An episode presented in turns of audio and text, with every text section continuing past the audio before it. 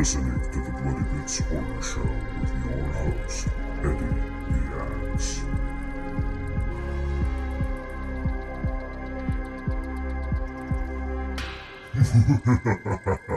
Hello and welcome to the Bloody Bits Horror Show. I am your host, Eddie the Axe Jefferson, and joining me this week, we have a very special guest, horror and sci-fi enthusiast, the Oprah of horror, host of the Horror Movies and Beyond YouTube channel, Ivotres Littles. Ivotres, how are you doing today? I'm doing great. It's hot, but I'm doing great. Ooh, yeah, it is hot, man. I turned the fan off in here. Oh, man, it's sweltering. I tell you, I feel like I'm melting. But I reached out to you a little while ago because I wanted to get you on the show because you posted a video on Twitter that piqued my interest. Basically, you said that you found a lot of help for your anxiety, as well as kind of an interesting acceptance from horror and the horror community. And that really piqued my interest. So I reached out to you to say, hey, I'd love to talk to you about maybe that or whatever it is you would like to talk about today. So I think the first question I'd have for you is, what's your background with horror? What got you interested?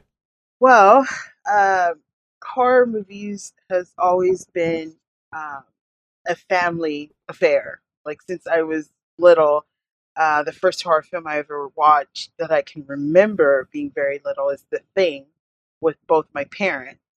I was trying to sneak and watch it, and finally they just said, just come in here and sit and watch it.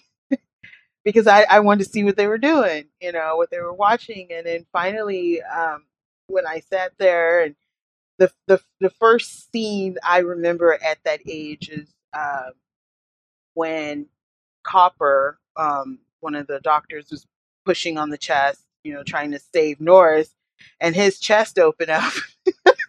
Jesus. So, and I was like trying to cover up my eyes, and then, his head pulled apart and fell to the ground and was peeking around the desk and whatnot. And, when you're 4 years old, three, four years. Oh my God!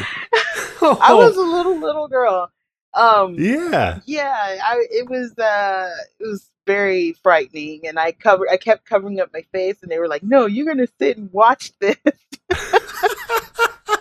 So they're like throwing you in the pond and telling you to learn to swim. Yeah, man. Yeah, and wow. And once the head crawled across the floor to the doorway, that was when they figured I had enough. Oh. So they were like, get out of here. See, I told you, don't be trying to watch what adults are watching.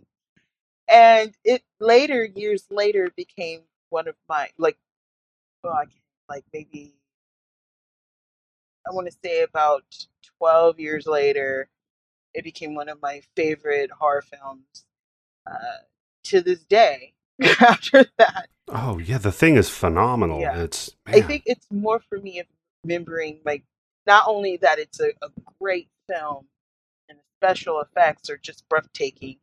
I think It was just that moment where I was with both my parents together watching something horrific. So It gives me memory of my dad at that time. Oh, okay. Yeah, there is something very social about horror. Like, even if the movie's not great, if you just, throw it on and you've got a couple of friends or family there with you while you're enjoying it, it makes it so much better. It does. It really does. Man. I have a 9-year-old and I barely am like, all right, it's okay for you to watch scary stuff, but she's so fascinated by it though. Like, she's really into the Five Nights at Freddy's and that kind of horror stuff. So I don't know. I'm having a real hard time. Here I host a horror show. I have a really hard time though, like dosing it out to her. Like, well, what are we gonna try you on just yet? The Thing though, that's starting at like 11 on a scale of 1 to 10. Well, that was, really hard for my parents. But I also grew up during the time It was like, Are You Afraid of the Dark? You know, Nickelodeon had some little scary things that used to come on too. So those are a little bit more tamed than straight to the, you know, head pulling apart and sliding across the table. Yeah. See, I might be a little older than you. For me on Nickelodeon, they had this it wasn't Nickelodeon, it was Eerie Indiana. That was kind of like a kid's version of the X Files almost. Oh, wow. Yeah. And that was, that was interesting. I don't remember that. So, yeah. Yeah. No, for me, it was going over to my buddy's house because they had HBO and we'd stay up late and watch Tales from the Crypt, which that was the kind of formative horror stuff for me. So you scared that, got the hell scared out of you, but about 3 or 4. And then how long was it until you decided you're going to dip your toes back in? Well, it was an ongoing thing from there. Our family, it was like, oh, we're going to the movies. We're going to go see The Fly. You know, and that's a real doozy. So, I mean, anything Cronenberg. Yeah, so The Fly, Aliens, Pet Cemetery. Pet Cemetery and Aliens I saw at the drive-in. And those were popping, I mean, they were everywhere. Yeah. The screen is just massive. And that is scary. And I've seen Evil Dead too at the drive-in. So it was a family thing. I mean, the ghoulies, demons, oh my gosh. It was just a thing. So it was always in my life. It was like the normal thing. Hey, it's Friday night, Saturday night, so let's get a VHS. You know, remember those? Mm-hmm. Oh, I just purchased one off eBay just about a week ago. So it was normal. But as I grew older, I got to understand. You know, I realized that it's not real. You know, when you're in your late teens, you say the boogeyman under the bed is not real. Right. But yeah, it was always there. I further dipped my toes to where it was like, hey, this is something I enjoy all the time. Had to be when my boyfriend took me to Kamikaze for his Los Angeles Comic-Con. Okay. And we went there and I found the booth. As I was walking around, it said Full Moon Features. And I was and I was like, Full Moon Features, but the things that I was looking at was like, I've seen that before. You know, I just didn't know of the title Full Moon Features, and I'm like, why am I seeing Blade up there? You know, why am I seeing characters? Right. And as I got closer, and I was like, oh my gosh, I remember these dolls, I remember all this stuff. And I was like, I had said it out loud to, I guess somebody was working at the vendor. I was like, gosh, I wish I could. The producer, director, creator of these. Yeah. I have questions. Yeah. And she was like, sure. Like that. She was like, excuse me, Charles Band, she wants to talk to you. I was like, holy. Oh my God. And he walked over and he was like, hey, how's it going? I was like, wow. Oh my God, Charles Band. Oh my God. And we talked for a couple of hours. I bought DVDs. Wow. And he gave me a plush doll of Blade. Still have it. And ever since then, it was kind of that I could talk because the questions I was given, he was just freely answering. And I was like, I'm good at this.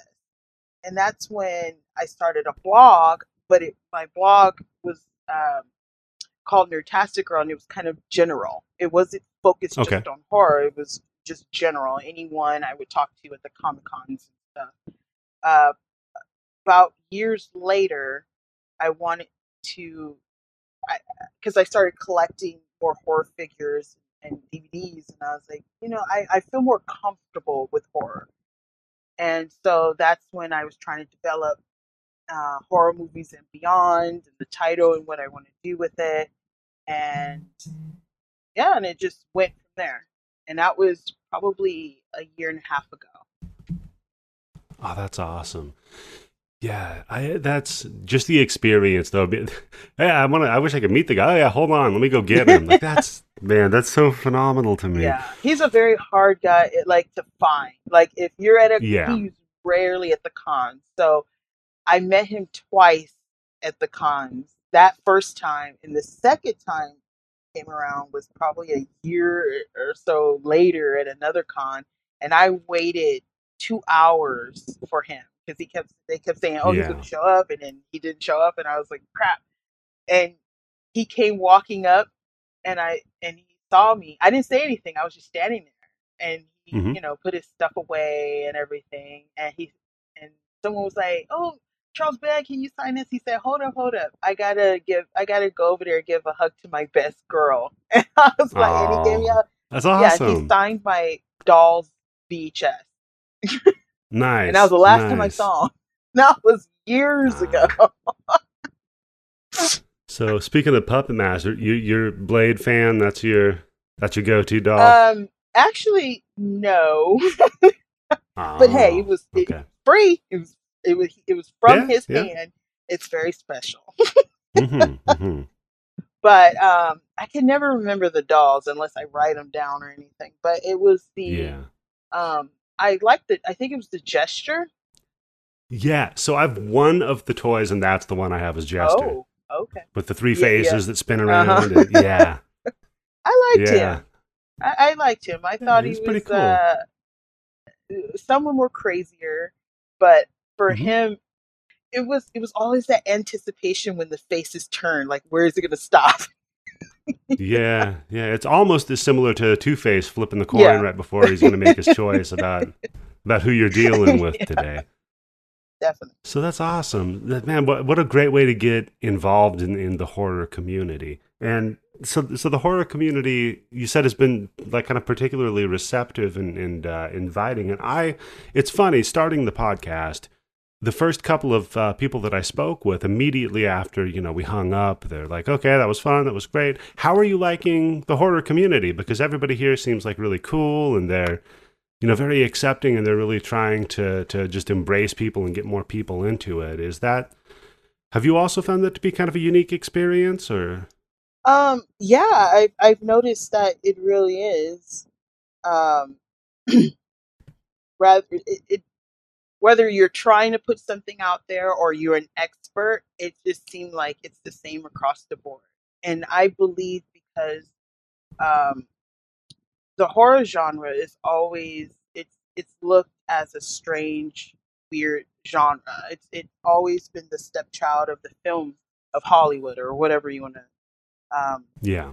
So we're all outcast.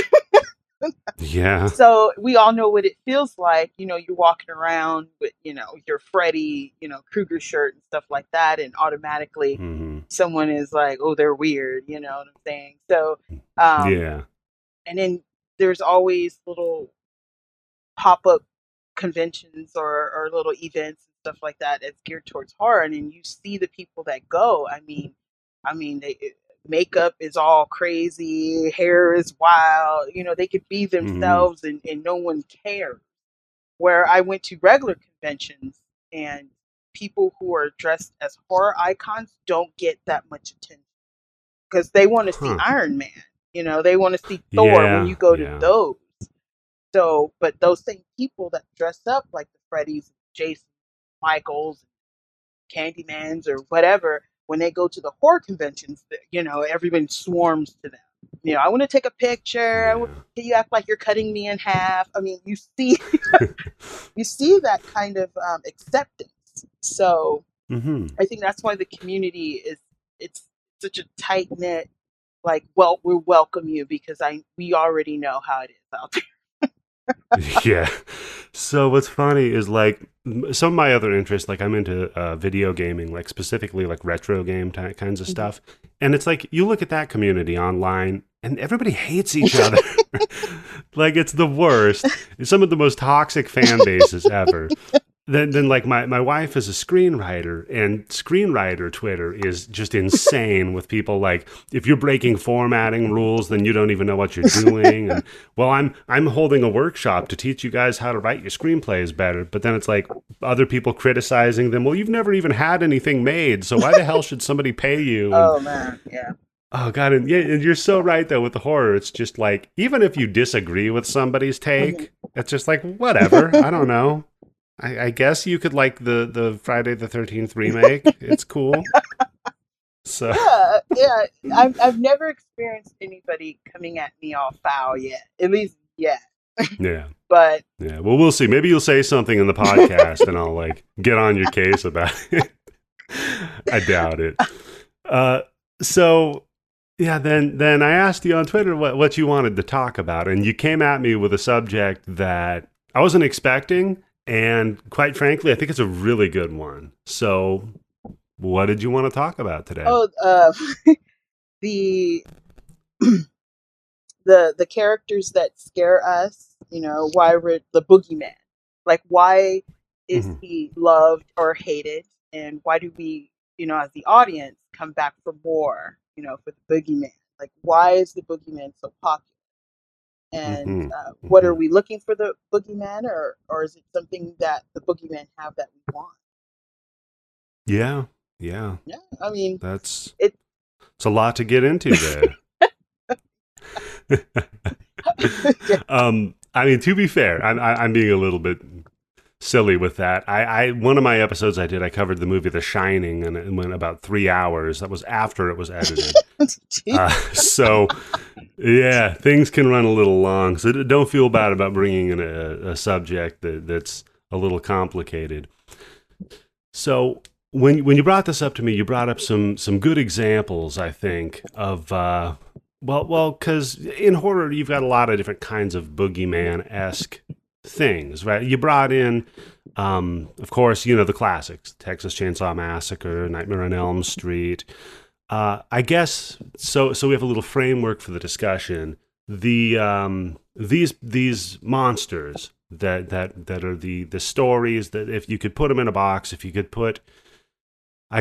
define it, what would you say are specific to these? Because, like, The Stuff is a horror movie, but I wouldn't put it in the same category as what we're talking about today. Yeah, I think I chose, you know, examples like these because it shows how, you know, one story just keeps going. Like, I was gearing towards a franchise type look to it. Yeah, okay. Not just one movie and that's it. I chose something where people, whether it's, you know, the studio execs or fans want more, it was just like it's something that kept going for years.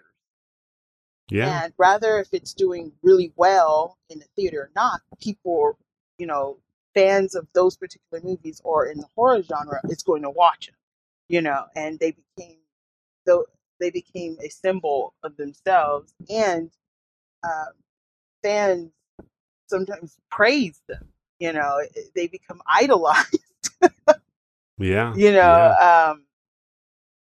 I mean, even to the point where that kind of becomes meta and is represented in the film, like Wes Craven's New Nightmare, right? Which is kind of about, well, it's meta. It's that Freddy is a character in a movie that is played by Robert Englund. So yeah. It was interesting, yeah, that they kind of commented on that. The fandom, I guess, of these larger-than-life kind of characters. So, but why is it that you think that they have this lasting appeal? Specifically, like I would say, like a Jason. You've got kind of a mindless character that's always pursuing and unrelenting, but what about him specifically? Because there's been a number of, you know, that kind of a monster movie. What do you think would be specific to him, or maybe that he created that trope? I don't know. that makes him stand out. I think he stands out because, you know, he was this. In the beginning, he was just this innocent child that, you know, just doing what kids do, you know, by the lake, swimming, whatnot. And he wouldn't, you know, and when he drowned because, you know, someone wasn't watching, someone wasn't paying attention. That was supposed to be paying attention and didn't. Yeah. It's kind of like a revenge. I'm going to come get you later. But in the first one, we all know, you know, it wasn't him, right. You know, person. Right. But the idea of revenge is mainly in the first one.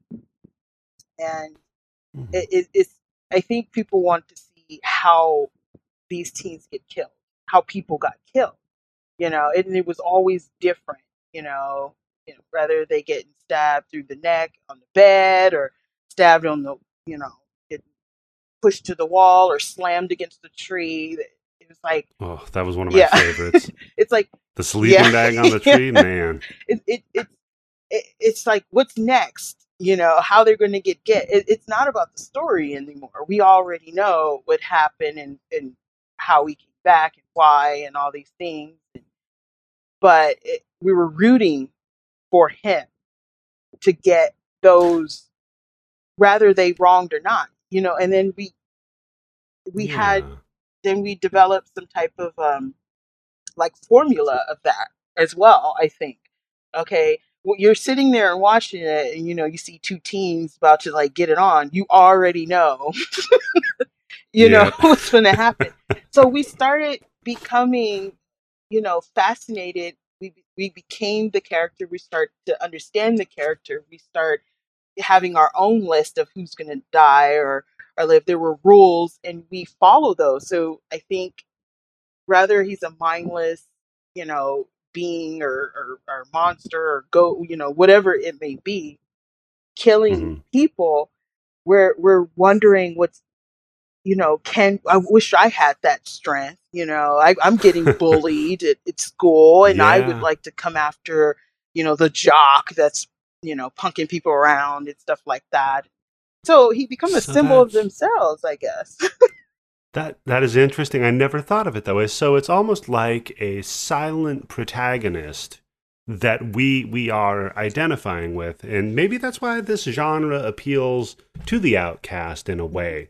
Is you've got a little bit of kind of like the fantasy of, hey, you know, maybe I'd like to bash that guy's head in against the tree and have a little smiley face of blood left over, you know. but then there's also the fear of feeling pursued, though, while you're watching it, you know. So maybe maybe it scratches two different itches that we have. Yeah, that's true too. I guess it's that you have those people watching it, right, and then you have it. The girl or the guy running through the woods, and all of a sudden they're falling down, and you're like, there's no rocks or, you know, trees around, you know. Then you kind of follow, you know, that kind of formula or whatever. But as you're watching, you're like, man, I wouldn't fall down. I know what not to do. I'm not going to run into the woods if a monster is after me or a killer. Yeah. You know, I'm not going to run up the stairs. Why not run out the door? Always have an extra battery on your phone or something. You know, you start thinking that way. And I think in a very subconscious way, we are using that information for if a real life situation happened. Not Jason following you, but maybe I'm not going to go down that alleyway. You know, I'm not going to be left behind. I'm going to make sure I have the car keys in hand. You know what I mean? Like it's just it's a survival technique in some way. It becomes so.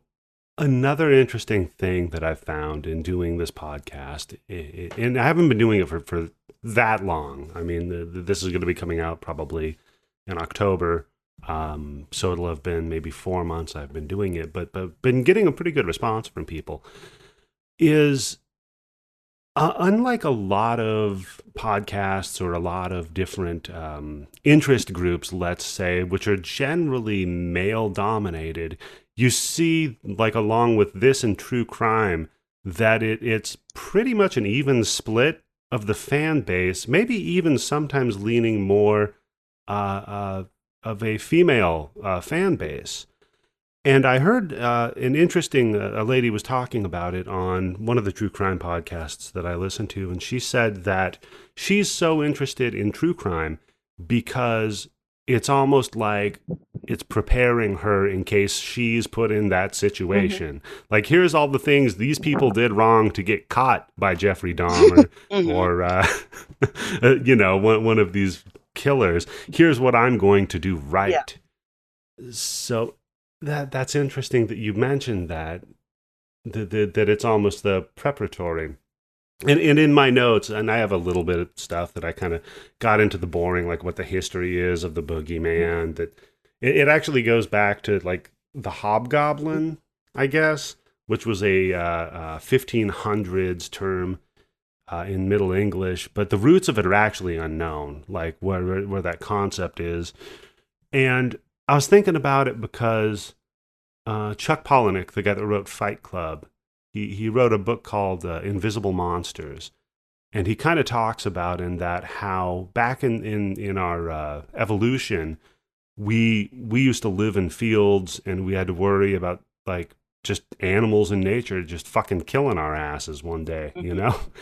So we were always like checking our peripherals and we'd see shit out of the corner of our eye and it made us kind of scared, and that's our that's what we come from. And maybe a little bit of that's still kind of stuck in our brain. So watching these horror movies and seeing this Jason and being afraid of being chased by him, maybe that triggers that primal kind of thing in us, but in a really safe way, you know? Like going on a roller coaster a little bit. Yeah. Yeah. I do agree with that. The boogeyman was something that, I mean, it goes all the way back to where stories can't even be told. I mean, they found, you know, cave drawings of stories of monsters and things like that where they think it is, you know, by interpretation. Mm-hmm. But those kind of stories were used to, you know, keep people, you know, in line. You know, if you go this way, this will come get you. And it became, you know, folklore and story to tell around campfires or just, you know, to keep villages and things like that in order and safe. So, and then later it became one of those things where adults would tell you, you know, hey, you know, if you're not a good kid, you don't do your homework or eat your vegetables, you know, someone's going to come out of the closet, you know, well, it depends on how you look at that, but come out of the closet or under the bed. So I was going to get into Nightmare on Elm Street, but I think you'd be talking about part 2 with that comment. Yeah. So yeah, no, that totally makes sense because that's the whole thing with a lot of these, right? Is whatever you do, don't have sex before you're married, which is like such a puritanical, like weird, stupid, anti-progressive view. But still, you know, it's like, well, these teenagers are getting busy and look what's going to happen now. There's going to be a spear coming up through the bed. Mm-hmm. So I just want to move next, like I was saying a little bit to Nightmare on Elm Street, because I'm with you with Friday the 13th. Maybe we can identify with poor sweet Jason Voorhees who drowned because, you know, people were being mean to him. Nightmare on Elm Street, I don't know if we can identify with Freddy so much. His background not super great. No. I'll put it that way. He is certainly out after revenge, that's for sure. But I don't think we're meant to identify with the monster here. And in fact, I have an episode recorded that, unfortunately, the audio quality was abysmal, so I don't know how it's going to come out about the first Nightmare movie. So I'm going to have to record it again. But Wes Craven was talking about the fact that we have to sleep and the fact that we have to dream and we have no idea where that comes from. Mm-hmm. And that fear of this inevitability that we can't control, and that is what he really originally based Freddy off of. So going along with that a little bit, and with The Nightmare on Elm Street, What's your experience with that series? What's your take on it? Because it certainly got far away from the original after a little while. But where do you land on that one? I think, there's some truth that as an audience we mostly cannot identify ourselves as Freddy. Mm-hmm. However, he does have that revenge factor that we can. Very little, but we can. I think Freddy is more of the nightmare that we face in our minds, not just in our dreams, but, things that we feel, things that we go to bed with. So if we, having these thoughts of, our life sucks, and then it's like you taking it, you go into bed with it. That thing, you don't go to bed angry at each other. And I think it's part of that manifest. It becomes like something you have to defeat. And in your dreams, you're the most vulnerable because sometimes you can't remember your dreams, and in your dreams, you're less control. You don't have that much control over what happened. And I think he represents that. Like, you think you have more control until you actually have to face something. They do a very great job representing mm-hmm. that, like in the first one with when she's trying to run up the stairs, right? And it's the Bisquick stairs that's slow, because you're so right, because like you get into the dream where somebody's talking some shit and then they maybe start a fight with you and you go to punch them, and what happens? Mm-hmm. Your hand's slow and they're still going fast, but yeah, that's so true. And he, on the other hand, can control what happens in the nightmare. I think he has not full control of exactly what goes on in your dream, but he can manipulate a little bit at a time. Because, and think about it, if he controlled exactly everything that went on in your dreams, there'd be no movie. Because he could just kill you anywhere. He can go anywhere. But it's a cat and mouse. I mean, he can only control so much. And then at that moment, I think it's that fear as well. She tried to go out the door, it didn't work out. So going upstairs, I'll just run upstairs. But then it becomes, the feet seeking in, and she's trying her hardest, and then it's like, why don't Freddy just pop up right then and there? No, he it's also taking his time as well. So he, I think, has rules in itself, in the dream. Him as an entity has rules he must follow, but he also, like I said, he represents the things that we face every day that we go to sleep with, but sometimes taking some of that stuff with you could kill you, and I think that's what he originally represented, the fear that we take to bed with us.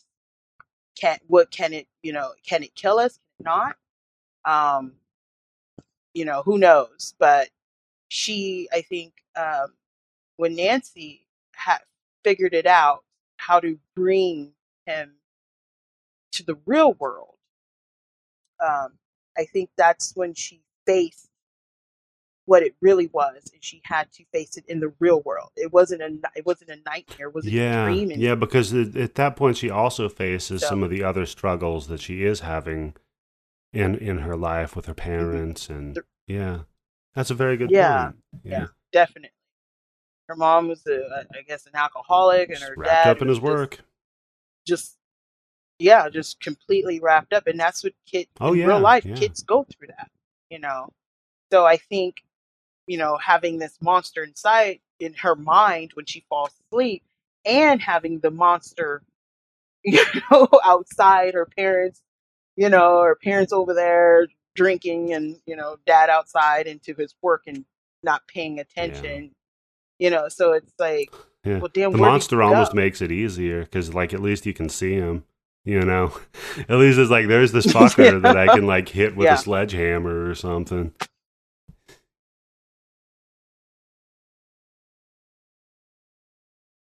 So getting on to I think one of the next.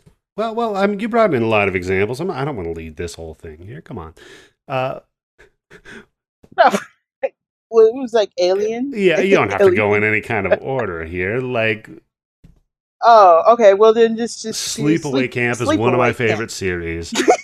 I've got a guy who's a filmmaker who's going to be coming on here to cover the movie that got him inspired into making films. And in choosing his career path was Sleepaway Camp 2. Yeah, that's what I said. Don't get me wrong. I love the first Sleepaway Camp. Love it. Like, that thing blew my fucking mind when I saw it. Because I had no idea what I was going into. I was living in Longview, Washington. Because I grew up in the Pacific Northwest. Like, fucking, you know, middle of nowhere. Like, nothing going on. And I was lucky enough that across the street from where I was living, there was a video rental store. And it had a deal where it was like, here, give us $100 and you can have unlimited rentals throughout the summer, right? Yeah, it was a little mom and pop place. Wow. Like, they didn't do a lot of traffic, you know, but I was one of those kids that my folks are just like, all right, just don't get anybody pregnant and don't burn anything down and you're fine, like anything else that happens. So they were actually managing a motel at the time, and there's like a little house built into the motel, but it's really small and I have kind of a big family. So one of the motel rooms actually had broken plumbing, so they couldn't rent it out. So they're like, all right, Eddie, just you go ahead and stay in that motel room. That's your room, right? So then if you have to take a shower or whatever, just come back into the house. But so I just sit up there and rant all of these terrible horror movies from across the street. And just like, I ran through everything they had, you know. I even got to the point where I'm like, oh, they got Faces of Death. I'm going to check that out, you know. And I'm just like in middle school. And the person renting them to me is like, are you sure it's okay for you to rent this? And I'm like, yeah, my parents said I'm already messed up enough. So it's not like going to do anything to me. Like, okay. But I remember it was summertime. I had my friend was over visiting, and we grabbed Sleepaway Camp because it's just like, well, this looks perfect, right? I mean, you look at the cover and it's just a camp where a bunch of teenagers, a bunch of dudes in really short shorts are getting killed. Some of the shortest shorts. God, I wish we'd bring that back, man. I mean, just to wear them. I like wearing some short shorts, man. But those were shorty shorts. Yeah, they're the kind of shorts you could see a man's religion in. That's a little much. So we rented that and we're watching. We're like, all right, this is kind of good. And then we get to the end and I'm like, oh shit. What? Wait a minute. What? Hold on. Wait a minute. And so then it's funny because I saw that this is like back in 93, maybe 94. Well, it was a while ago. And then, you know, it has this resurgence online and kind of takes a life of its own. But under the vein of like, why are these characters that we keep going back to, or what do they have that we admire or we hate or that we as the audience want? I want to know where your needle lands on this one. All right. Well, I think it goes a little bit more deeper than what we're watching. You know, you group of kids go camp. You know, some don't want to go, some do want to go. It's just, you know, a bunch of teens, you know, horny teens or whatever, bullies. You got the jocks. You got the girls that think they're all that. I mean, it has everything. Yeah, I mean, we can relate to all of it. I get that. Yeah, I mean, everything is there. But I think that it goes deeper than that. And this is why, you know, you have this kid that's in, you know, at a camp, but then we see bits and pieces of her backstory. And obviously it's some kind of child abuse. Yeah, but we're not sure, but it seemed like it was putting pieces together. And this child was forced, you know, to have this a normal life, quote unquote, but it really wasn't normal. But in the same process, she was constantly being picked on. Yeah. you know what I'm saying, and mistreated by these teens. And I think having that, you know, abuse at home, being mistreated and all this, and going through whatever horrific things she was going through, take that and still have to go to camp where people are mistreating you and talking bad about you and embarrassing you and doing terrible things. I mean, you start to manifest this this monster, you know, and it's like, how can you, you know, go through life knowing that you're different? You know, you're looking at girls that don't look like me, but my mom says I am. You know what I mean? You're going to be this. You're dirty girl. You're going to be this, you know. And then it's like she's staring. It's not because, you know, she wants them or anything. She's trying to understand what's wrong with me, as well as, you know, going at home and being treated like that. So the story, I think, it's a little bit more deeper and complex than, you know, just a teen. Oh, it really is. Yeah. I mean, if I'm not mistaken, the very first person that gets killed in that is the cook, right? And the cook, I believe so, tries to engage in some uncool relations with a kid. So I'm cool with that one. Like, I support that. Oh man, no, that okay. I didn't think of it that way. Yeah, I mean, it makes sense because you're looking at Angela and she's the outsider, right? Like, she's also like literally the silent protagonist a little bit. We follow her. She doesn't talk at all. She doesn't really know how to engage normally with anybody. Yeah. It's but then you find out why is because, you know, you find out why because, you know, you have crazed mother at home. You know, you're a dirty girl. You're gonna look like this. You're this, and then you're kind of like, what? Of course, she's not gonna talk. You know, she's a boy, and you know there are cases and real cases that parents actually have done. There's a pretty famous case of this actually in Canada that happened. I forget the name of the person, but yeah, it's specifically what you're talking about. And didn't end well. Did not end well. And you know that could play out either way, right? Like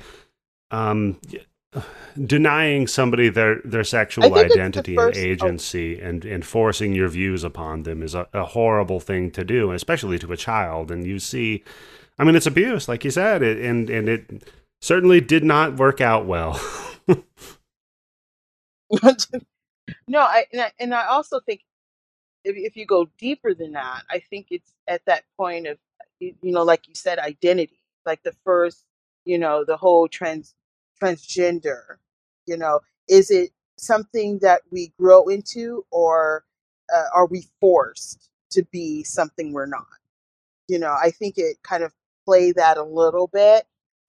It was very little. It didn't really push that. We weren't there yet as a culture to have that conversation, and we're barely there to have that conversation today, unfortunately. Like, yeah, because during that time, it came out in '83. During that time, I mean, the whole AIDS epidemic was going on, you know. So it was a really touchy subject for them to really. No, absolutely. I mean, I remember like this was a little, because I saw it later on, but this was a little after, like I said, I grew up in a very rural area of Washington. Like, homophobia and racism and all these things were very, very real. You know, I grew up around it, and it was for this to try to touch on it, even in a small way, like in '83, is crazy to me. It's fascinating.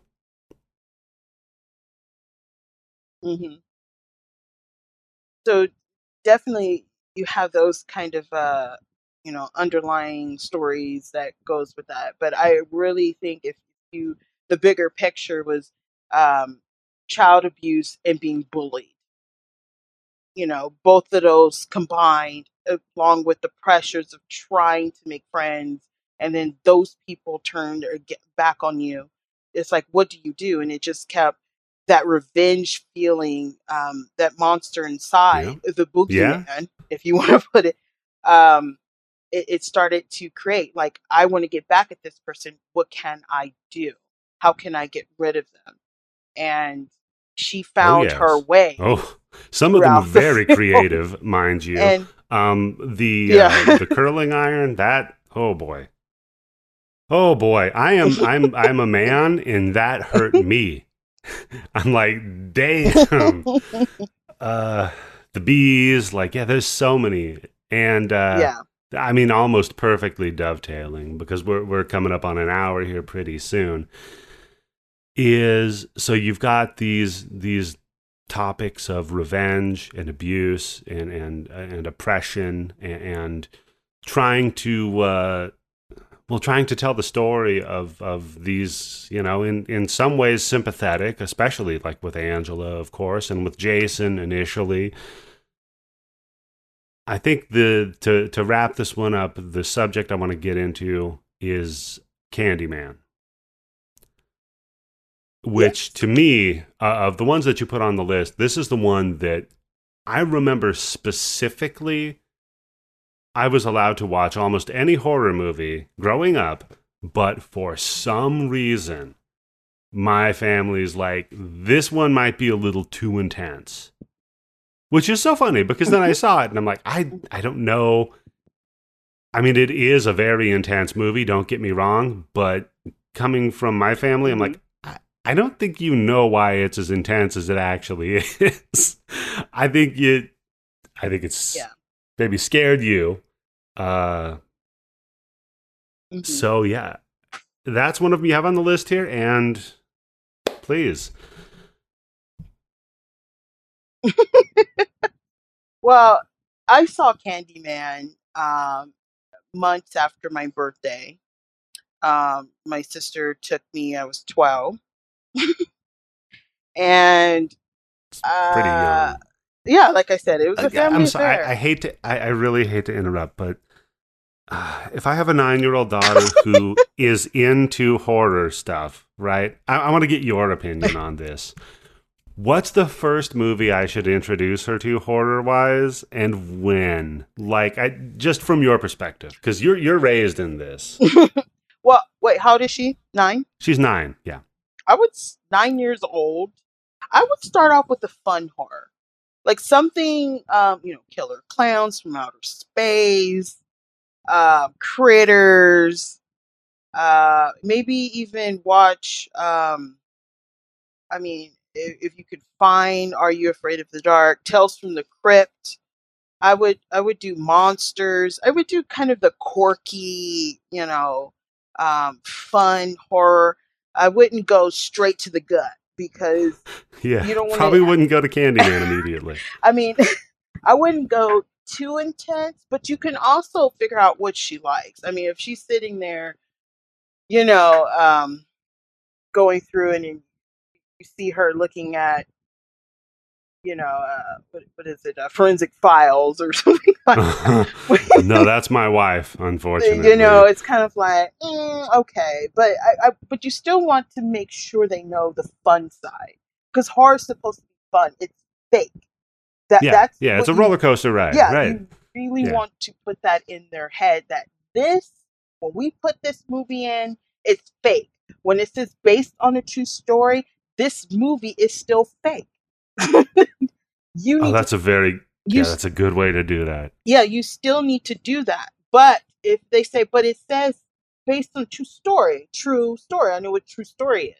Well, then that's when you show the research, the real story, and make sure they know that the story that you put in, especially like Conjuring or The Exorcist, that is an actress, and then show her movie with the same actress in it. Then she, as a child, would know, oh, well, that's the same actress. She died in that one. It's fake. You know what I mean? That's how I would do it. And that's how I realized, because that I watched multiple movies and I would see the same person in there. And I kind of put two to, because when you're like, 4, 5, 6, oh my God, the boogeyman is coming to get me, Freddy. I can't go to sleep. But if you're watching other movies with other characters, especially Johnny Depp was, you know, that was his first film, Nightmare. But then, you know, there's 21 Jump Street. There's other things he was in. And you're like, oh, best death scenes too with Johnny Depp, man. Yeah, you know, you're like, yeah, he's sunk in the bed, but he's over here fighting crime. You get it? Yeah. Now all of a sudden he's a pirate. Yeah. Like, so that's good. Okay. Definitely try as the parent. It's the parent's job to let them know this is fake. What's real? Forensic Files is real. And then that's a whole nother story you're going to have to do. But as far as like for fun, having a good time, laughing, mommy, daddy, I'm scared, but it's okay. Then do the quirky fun. You know, there's Tremors. Okay. Tremors is a good one. That's a really good one. Yeah, I would do things like that. Like that's Floor is Lava, the movie. Yeah. Okay. I'm sorry. I really didn't mean to interrupt you. It's fine. You've got very thoughtful opinions on everything that we've talked about. And I'm like, I want to pick your brain on so many different subjects. I really do. So one of the points my wife brought up also is maybe we should show her the behind the scenes stuff. Like, here's how that practical effect worked. So like maybe if when you were a kid, when they were doing the defibrillator scene and The Thing, if they're like, all right, so here's how the guy was under the table operating the mechanic that did that. I don't know. Maybe at 3 or 4, it still wouldn't have worked. But sorry, I totally sidetracked you. You're 12 years old. It's the day after your birthday. Yeah. And right? My sister was like, oh, let's go to the movies. and as I was walking, I seen on the marquee, it said Candyman. And I was like, oh, okay. I was terrified. Oh. The first part, no.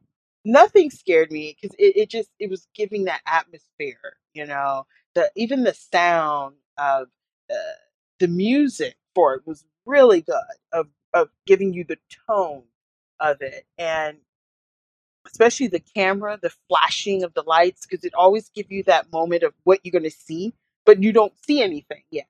Like you never see anything. And then she climbs into Cabrini Green and everything like that. It climbs into the walls at Cabrini Green, and it tells you the story of these murders and things that happened there and how they use Candyman to scare the residents there doing things. You know, these drug dealers did that or whatever. But you follow this woman, Helen, and, you know, and her friend, you know, it was for her thesis, I think, you know, to study this Candyman. Who is this Candyman? And it becomes a very innocent story until one day one of the, I guess, the professor friends actually, you know, kind of gave you a backstory of that, and you watch that unfold, and it definitely touches, you know, during that time of the whole forbidden love. You know, if you're black, you can't love a white woman, and vice versa.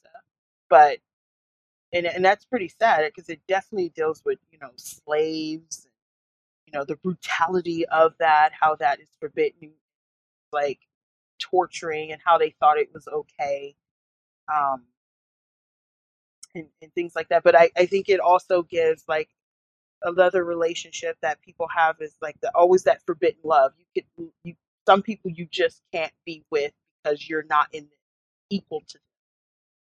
Regardless, it's skin or financial or whatever, sometimes you just can't get to that. And it plays a part of people using a story to scare people. And it goes back to that folklore, that legend, that it became something where it started to manifest and people start seeing it, especially her, because no one was seeing it until she kept pushing for it. And then her friend saw it. So is Candyman physically there, or is she was Candyman because that's what she forced herself to believe? Okay. I mean, that's if you go deep, it's psychological. Yeah, no, but I dig that. So it's like, it's the whole, the more that you believe in it, the more that it becomes real and it can harm you. Yeah. Right? To a degree, but it's also the fact that she's digging up these old things and these old wounds that are maybe never really actually healed over. Mm-hmm. you know, and starts exposing that. And like you said, becomes the Candyman. That's, yeah, I could totally see that. Yeah, and we get that when she went, you know, her and her friend was like, oh, let's try this. You know, you always have that one friend. Let's try it. And, you know, they do their Candymans in the mirror, but nothing happens at that moment. But it's slowly, it's like a slow burn. But I need you to remember. And then that's when you first see it. You know, when he's like, Helen, you know, it's like, and he's like far away, you know, in the parking structure. And it's like, and that walk, he seemed like he's like 100 feet tall. Yeah. Tony Todd was just a phenomenal actor. He's a phenomenal actor anyway. But he brought that presence was oof. Huh? Yeah. Just his presence was just incredible. Yeah. Yeah, as soon as you see him, you didn't even see you didn't see the hook yet. No. He had it behind his back. He had his arms behind his back, but you saw his presence and you knew something wasn't right. That's somebody who's not to be fucked with. No. No. Yeah. And then he let's just say he was a ghostly of the figure of the boogeyman. He was the boogeyman. He became real. Let's say he was real, not just in her mind, but he was real. Then you have he needed people to remember him, to bring him back, to give him the power he needed. So he found someone who wanted to dig, because if you notice, people didn't want to talk about it. You know, it's a rumor, it's this and that, but no one talked about it. But she kept digging for it and revealing and making him stronger.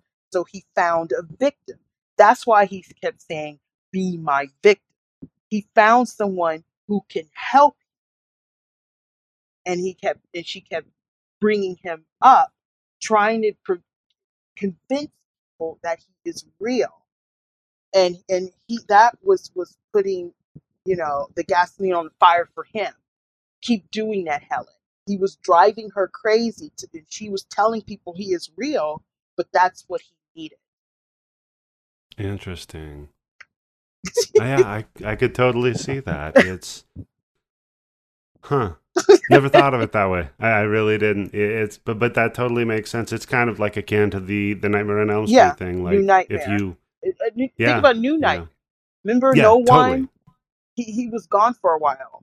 If you remember that, you know, the earthquakes and what, she lives in LA, like, you know, Heather Langenkamp, her life. There were no more Nightmare on Elm Street movies. It kind of stopped. They're going not from Jason versus Freddy, but we're going, you know, the actual franchise from this canon. And then her husband was, they were doing another film, but it started to bring it back. Well, yeah, because like the special effects for the glove, the mechanical glove, cut somebody, and they're like, "Well, wait a minute, that's a little crazy." And she had a nightmare about it. Mm-hmm. Yeah, so it started to begin to remanifest into reality the more that she believed. But the difference, I think, that I don't know if I'm right or wrong. The difference with that is that she needed to remember him in order to keep him at bay. Well, yeah, that's what it ended up being. If you don't keep telling his story, then he will manifest. Because if you don't remember him, he will make you remember. But if you remember him, he loses his power because you remember the story. Right. That's why. And that's what's interesting is that was kind of what you're talking about with Candyman was almost the idea behind the original premise for what Jason versus Freddy was supposed to be. Yeah. Right? Mm-hmm. Which was that people were treating Freddy as like a joke. They would take pills so that they don't dream, and then they would, if they did dream, they would taunt him because they knew he was basically powerless. And then he ended up controlling Jason and having Jason kill people, but make it look like Freddy did it to... Yeah, that makes sense. So that was the last one on the list I really wanted to hit on, but like I said, I mean, I don't have a specific time limit. So Is there another one on the list you really wanted to talk about before we close this out? I want to talk about, there's so many. Mm-hmm. Feel free. Alien, it's my second favorite movie, but I think Alien is a little bit more complex. Child's Play is kind of played out. Let's go with something people rarely talk about, which is Alien. Okay. Yeah. Alien, great film. Just rewatch. That was actually one of them I was considering to show my 9-year-old was Alien. Mm-hmm. Because there's not a lot of Alien. Weird sexuality. I would show part. Yeah. Because there is a little girl in it. Oh, yeah, that's true. So, okay. She can relate. Like, there's a little girl. The little girl survived longer than everyone.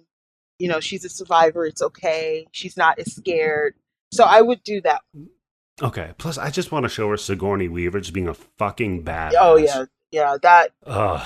I loved her in the first one, Sigourney Weaver. Mm-hmm. In the first one, it kind of, she was kind of more a little bit timid in the beginning, and then she was kind of forced to, survive. Yeah, but all these dudes were fucking up and just completely inept, and she's like, "God damn it! All right, fine, fine." But two, it was like she was always she was at that point of being a badass. But she was still that wimp, though. She was like, "Oh, I'm not going back. I told you I'm not going back." But then after having her nightmares, and her nightmare was that she will get one inside her. And she constantly, it haunted her. And her fear, she had to face her fear by going to help. And I think, facing it, that's another really big in that story. If she faces it, then and help that fear of being attacked, it will go away, because now she has a Marine group with her, she has scientists with her, she has people with her, so she felt she's safe in some way, because now you have a force with you. But in reality, it didn't matter. No, not really. And I mean, and that's funny you say to face it so much, because it's literally a monster that the fear is that it's going to jump onto your fucking face. And that's the worst thing that it could do to your ass. And like you said, the fear is that it would get inside of her. So that makes so much sense. Yeah, I love Alien. I enjoy the entire franchise, but I think Aliens, James Cameron can really put you in another world. I mean, if you've seen his films, if you grew up with his films, you watched his films, he has that ability to have you sit in your living room and think you're on Pandora. Think you're on the Titanic. He's epic. He's an incredible world builder, for sure. Definitely knew. He knows how to do that. The story we've seen. The story is, woman save the world, or man meets girl, they fall in love. I mean, we've seen that already. But he can bring a world to you that is flawless. I mean, it's so beautiful. Rather, if you're in space, on a ship, or on a world where there's floating mountains.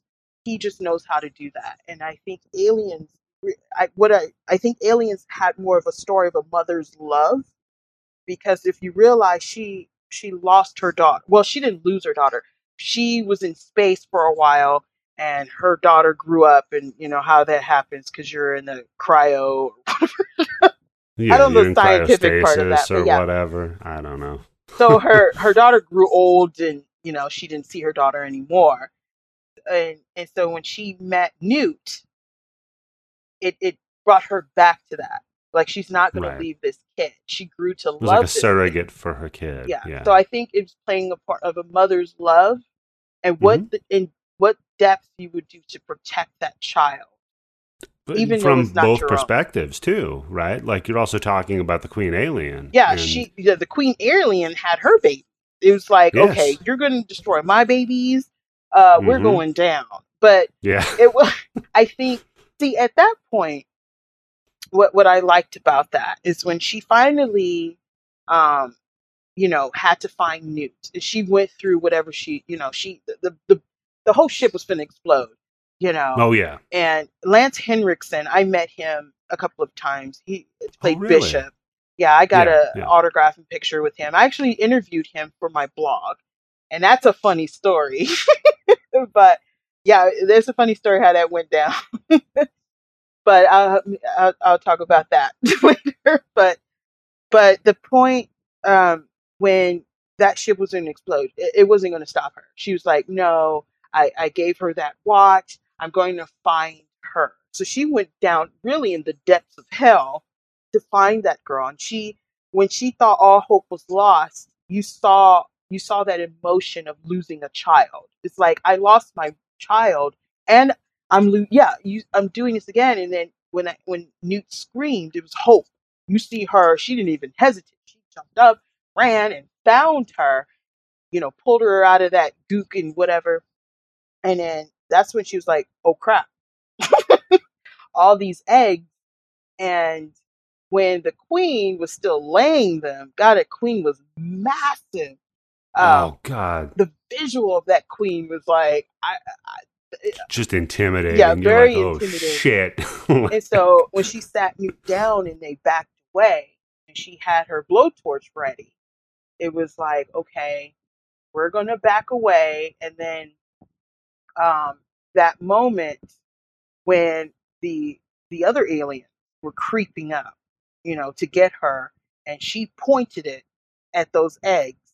And that queen was like, oh, hell no. So she told everyone to back off. And see, that is a mother relationship there. You may be a monster, but I understand a mother's love or mother or caring or instinct, whether it's love or instinct. Those are your kids. Yeah. So I'm going to let your babies live if you let me and my baby live.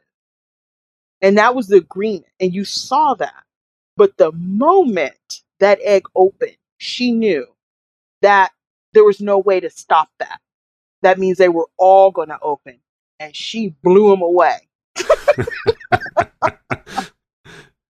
He's like, psych. I mean, she used everything that she had put together on that gun in that elevator on the way down.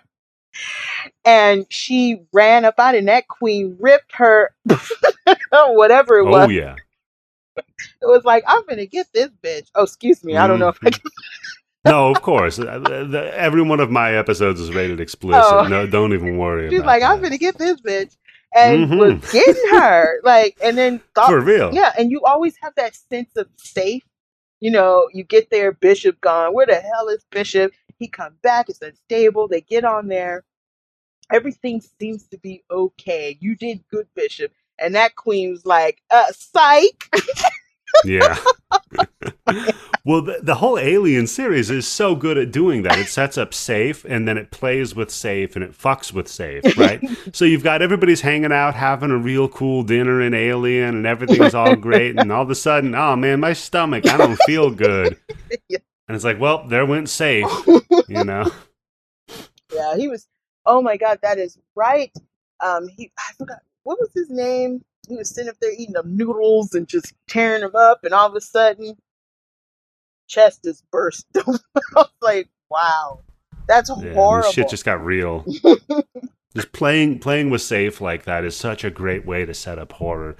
So, but for your theme of the characters, in this one you're referring to, I mean, there's this interplay between the both moms that's. Yeah, it's so interesting because in horror you don't see that played with them much. I mean, you got kind of the opposite of that with the earlier Rosemary's Baby or The Omen, where it was more about controlling the woman, and putting her in a place that alienates or creates the uncanny with having a child, right? Yeah. I guess the Babadook maybe would be the nearest. That you kind of have where the kids both I'm afraid of this kid, but I also got to protect this kid. When I watched Babadook, I was rooting for something to get the kid. I mean, that kid was... That kid sucked. In the car scene alone, I was just like, bring on Babadook. I was I couldn't. I just. Oh my god! It was I could. He needed an ass whooping. I mean, it's like, come on.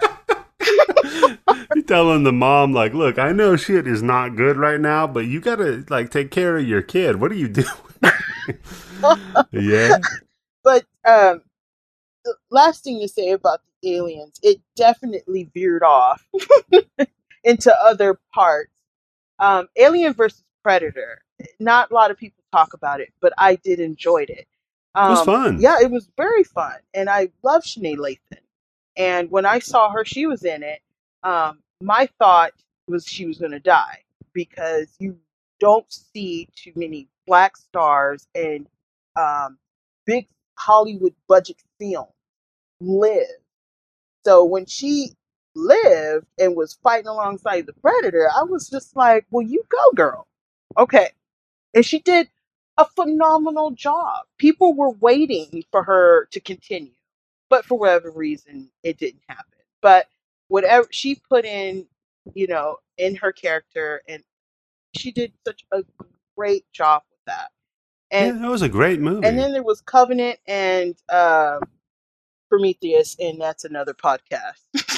Yeah, definitely. Yeah. That's a different subject altogether. I think. Yeah, I watched Prometheus 5 times. Oh wow! Straight, because not all at once, but different times because I felt like I was missing something, and I was like, "Oh, I'll watch it again," and I watched it again, and I watched it. And every time it cut off, I sit there with a question mark over my head, like, "As what?" And Covenant just really just. Really just. You want to love it. I enjoyed it. I love the death scenes in it. There were some messed up. That thing coming out his back was just horrible. I thought it was one of the best. But when you find out how it began, you're just sitting there just like, this is some old bullshit. That's always disappointing, man. I mean, I never talk bad about horror films. Because they're all they're subjective. What you love, I may not love, and it's okay. Mm-hmm. That's why there's a gazillion. But there's some story plots that just had more holes than Swiss cheese. I just couldn't understand that and why it was why. But yeah, anyway, you gotta love them warts and all. You know, it is what it is. Definitely. So. All right, going over all this stuff, and one of the common things that I'll do on this podcast is we've talked kind of in depth about these series, and everybody kind of knows them, and everybody kind of loves the ones that we've talked about. But let's say you listen to this podcast, and you're like, man, I just want a little bit more. I want something else I could just throw in tonight, put it on the Netflix or whatever the streaming service, or go buy the Blu-ray, I don't know, that is in this feel for you. Is in this genre, maybe, of horror, just to get a little extra, maybe that's underrepresented. It's just something that you don't see every day, or that maybe not a lot of people recommend. What would your recommend be? And if you need, I can go first, because, you know, I'll give you a little time to think, and I'm springing this on you kind of last minute. Well, you could go first. Sure. So I would say...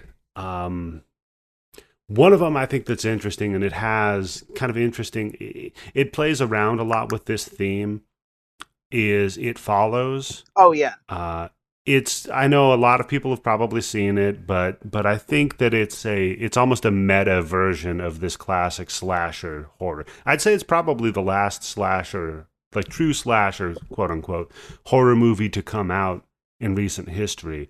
And, I mean, I'm not going to spoil it, but the feeling of being relentlessly... pursued by this force that also is inevitable. It's something you do have control over it. Don't get me wrong, but as a human and as an animal, you kind of don't.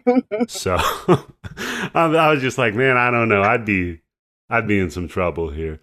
So yeah, I think that's what I would recommend. And if you want to have something that's like playful and kind of messes around with the formula, but for fun, Cabin in the Woods, if you haven't seen it, is It's a good time.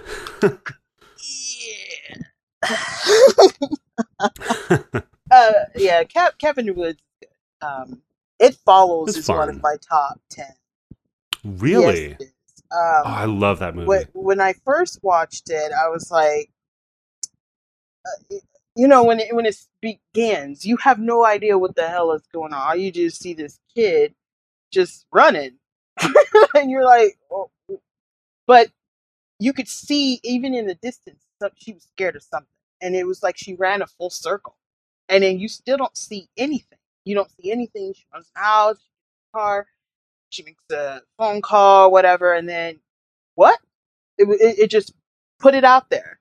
And then it gets into you meet this young girl and her friends and this la la la. I love that it gives you that early 70s look, that peace and love look to it. That old, I really do love that look that the film it gave. Yeah. It's interesting because it never really expressly gives you a real good sense of time and place. Mm-mm. But you're right, it so feels like a Halloween, like an original Halloween series. Yeah. Yeah, definitely. And then it just, you just constantly pursue them. You see the fear that no one else can see it. That's the thing. But then it's like, what I really loved about that film is that, is it in her head? You know, am I crazy? But then when you see that moment when, no, these are real. It's just they only pursue when you have sex and you're infected.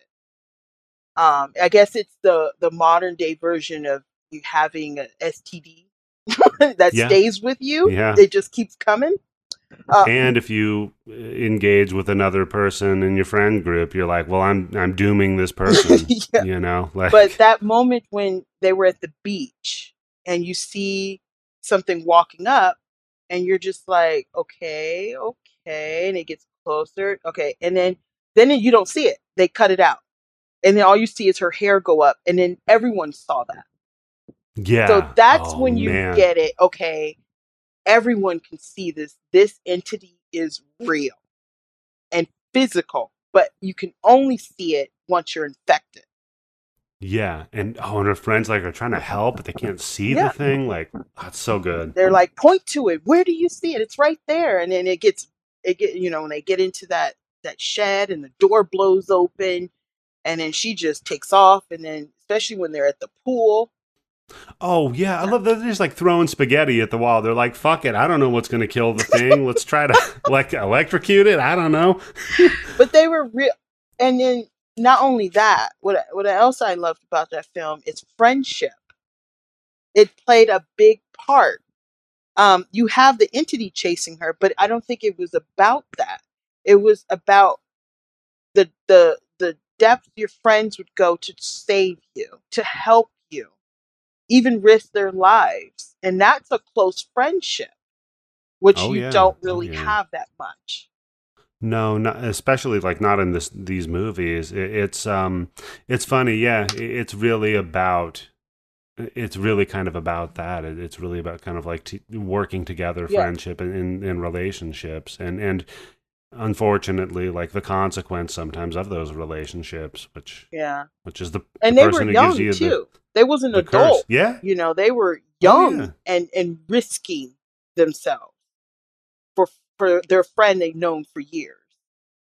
And that's what I really loved and focused on in that film. Yeah, the monster is scary and boogie. I mean, that was horrifying. You don't know what it looks like. It's just walking slowly and getting you.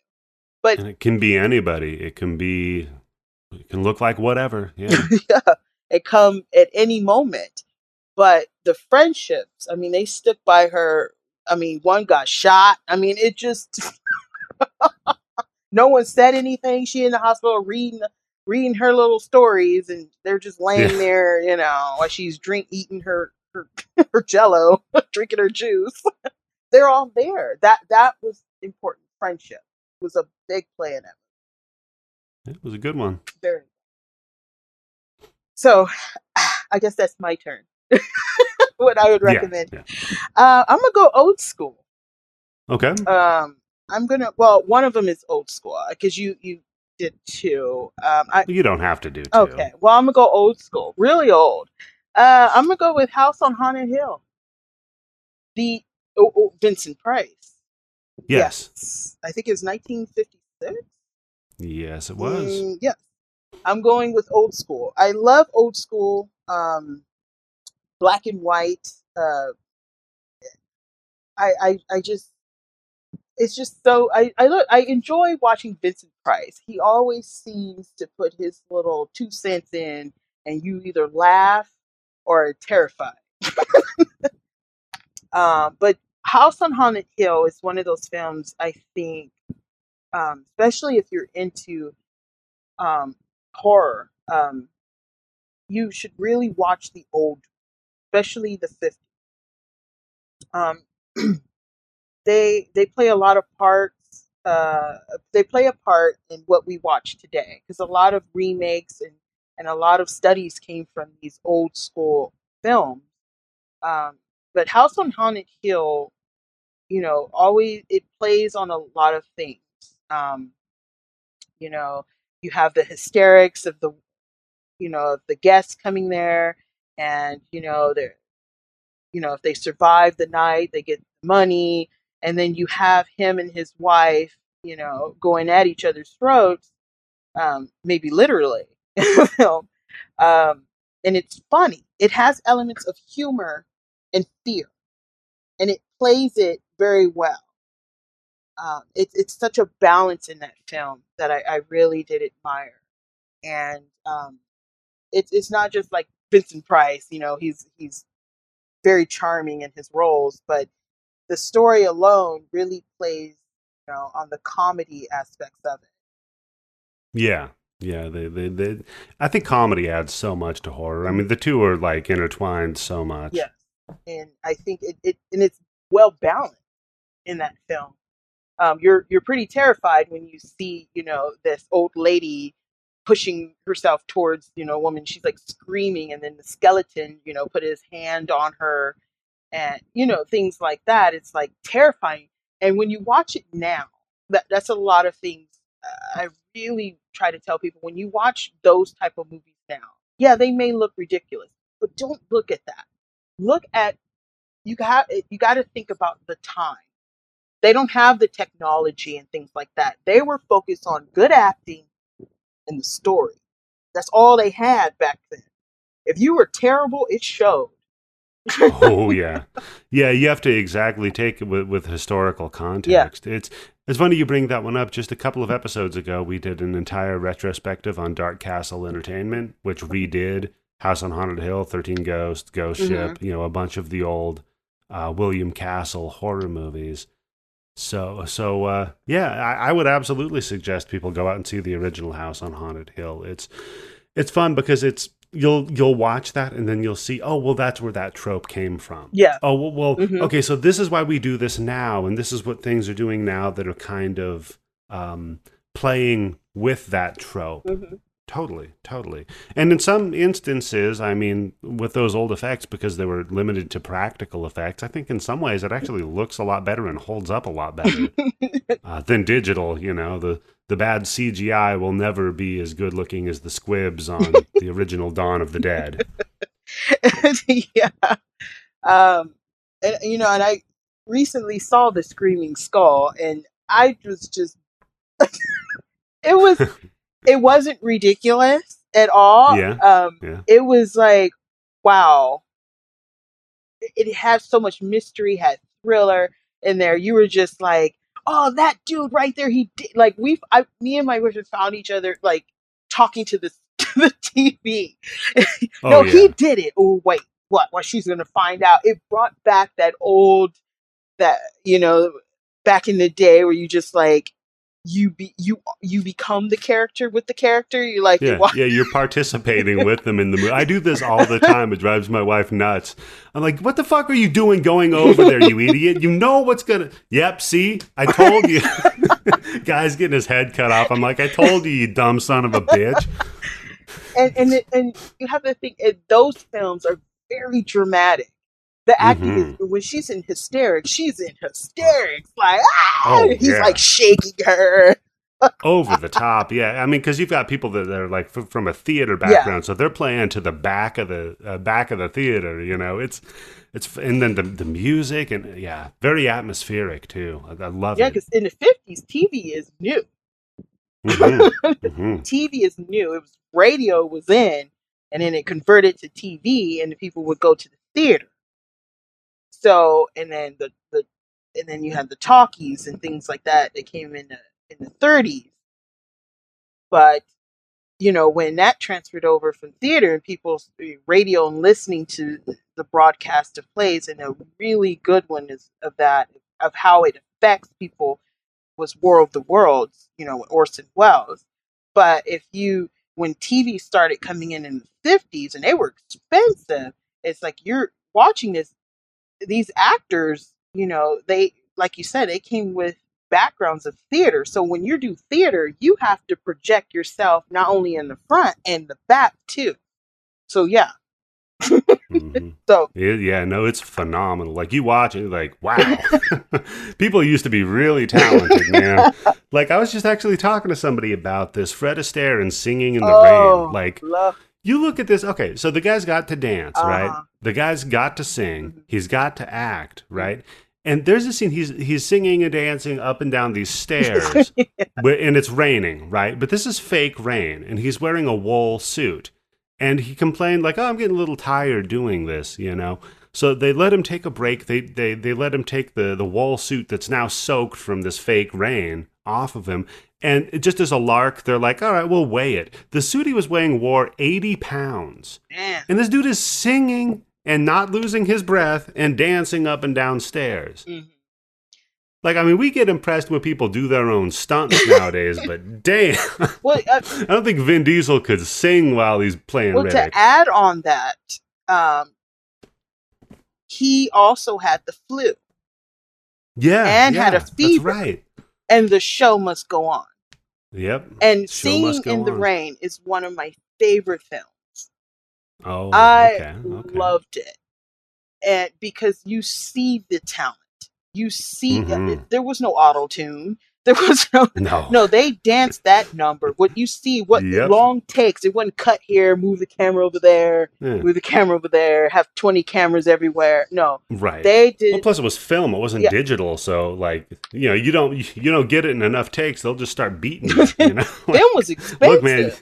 Yeah. Oh, yeah. Oh, yeah. Yeah. So they did such a phenomenal job with that. But I would say House on Haunted Hill, old school, if not that one, 13 Ghosts, any of the 50s, mid-50s, like 52, 53, mid-50s, them, those kind of films really brought to the table what is important in the film industry. And we use those today. It doesn't matter who's in them.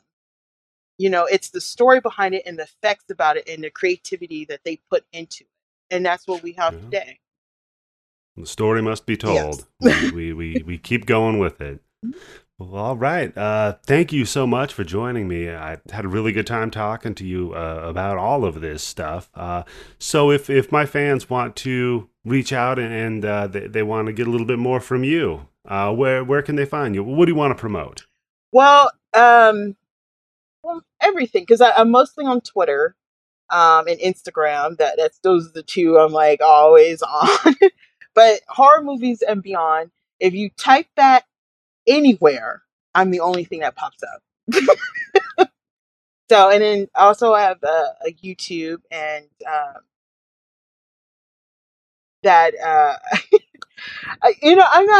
I'm still learning everything when it comes to YouTube, but I find it's really fun. And one thing I would like people to understand that in my YouTube videos, I always try to incorporate part of the film in my review.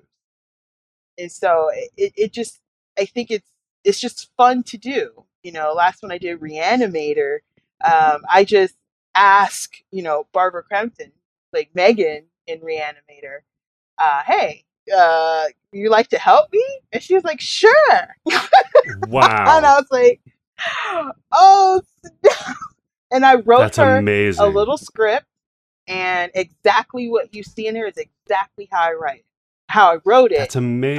I haven't seen that one of yours yet. My wife just watched it. She told me it was phenomenal. I've got to go see that now. So you sold me on it. This is great. And the first one I did when incorporating was Host, when that came out. And so, you know, I had a candle, and then all of a sudden there was an interruption and blah, blah, blah. So, and when I did that the first time, I was like, I like this. So I did Reanimator. It was tough, but I did it, and I still love it. So from now on, there's going to be some element of whatever the movie that I put out there that I'm reviewing, you're going to see in it. Rather, it could be an actor, an actress, or props, a stunt. I don't know. You just have to find out when you watch it. So I love it. You're putting your own little personal touch on it all. I love that. I really do. Hey, it comes from being in film school. So there's a lot of things that people don't know about. Yeah. Makes sense. Yeah, I'm a drama nerd. It's funny you mentioned War of the Worlds. One of the plays that we did was a War of the Worlds based play. And they're like, all right, everybody, get your roles. Eddie, you're the guy who's off the screen, and you're the announcer on the radio. And I'm like, well, why? They're like, well, because you're 14 and you still you have the voice you have that I have today. So I'm like, oh, okay, great. That's fun. I don't get to be in front of people. All right. I guess I can be behind a microphone. I'm good at that. So that's great. Yeah, thanks for joining me. Everybody go out and check out check out your YouTube, check out your Instagram, your Twitter. I love your Twitter account, by the way. Oh, thanks. You've got some great stuff that you put on there. Thanks. Yeah, so Horror Movies and Beyond. Yep. Absolutely. Just Google it and everything will come up. Everything will come up. See, I love that. So for me, if you Google bloody bits, everything I have comes up. So that's good. And speaking of, there's a new thing that's going to come up for bloody bits. Well, it won't be so new now because this is coming out in October. But if you haven't already, subscribe to the Patreon, patreon.com/bloodybits, where we have... we've added a few things. We've got our own little kind of streaming service if you want a bunch of bad 70s, 80s, and 90s maybe horror movies. You can dip in and stream some of those, as well as we've got a radio station that is streaming 24/7. Right now there's a lot of coast to coast AM, but we're adding nightly old time radio horror dramas.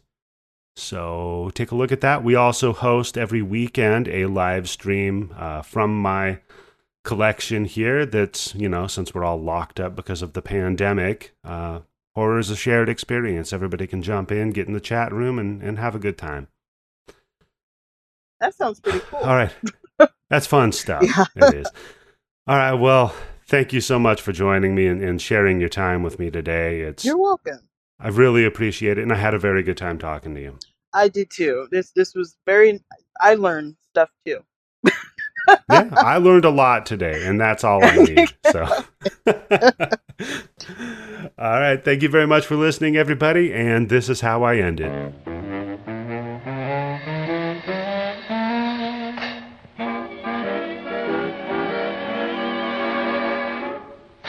Children, have you ever met the bogeyman before? No, of course you haven't, for you're much too good, I'm sure. Don't you be afraid of him if he should visit you. He's a great big coward, so I'll tell you what to do. Hush, hush, hush, here comes the bogeyman. Don't let him come too close to you, he'll catch you if he can. Just pretend that you're a crocodile, and you will find that bogeyman will run away a mile. Say shoo shoo and stick him with a pin. Bogeyman will very nearly jump out of his skin. Say buzz buzz, just like the wasp that stings. Bogeyman will think you are an elephant with wings. Hush, hush, hush, here comes the bogeyman. Tell him you've got soldiers in your bed, for he will never guess that they are only made of lead.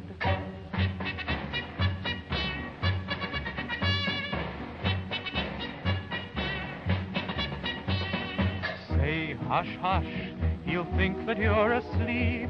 if you make a lovely snore, away he'll softly creep. Sing this tune, you children one and all.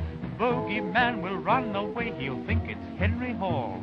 When the shadows of the evening creep across the sky, and your mommy comes upstairs to sing a lullaby, tell her that the bogeyman no longer frightens you. Uncle Henry's very kindly told you what to do. Hush, hush, hush, here comes the bogeyman. Don't let him come too close to you, he'll catch you if he can. Just pretend your teddy bear's a dog, then shout out, fetch him, Teddy, and he'll hop off like a frog.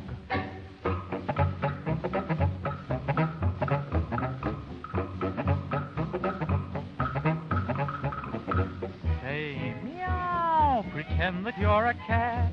He'll think you may scratch and that will make him fall down flat. Just pretend he isn't really there. You will find that bogeyman will finish in thin air.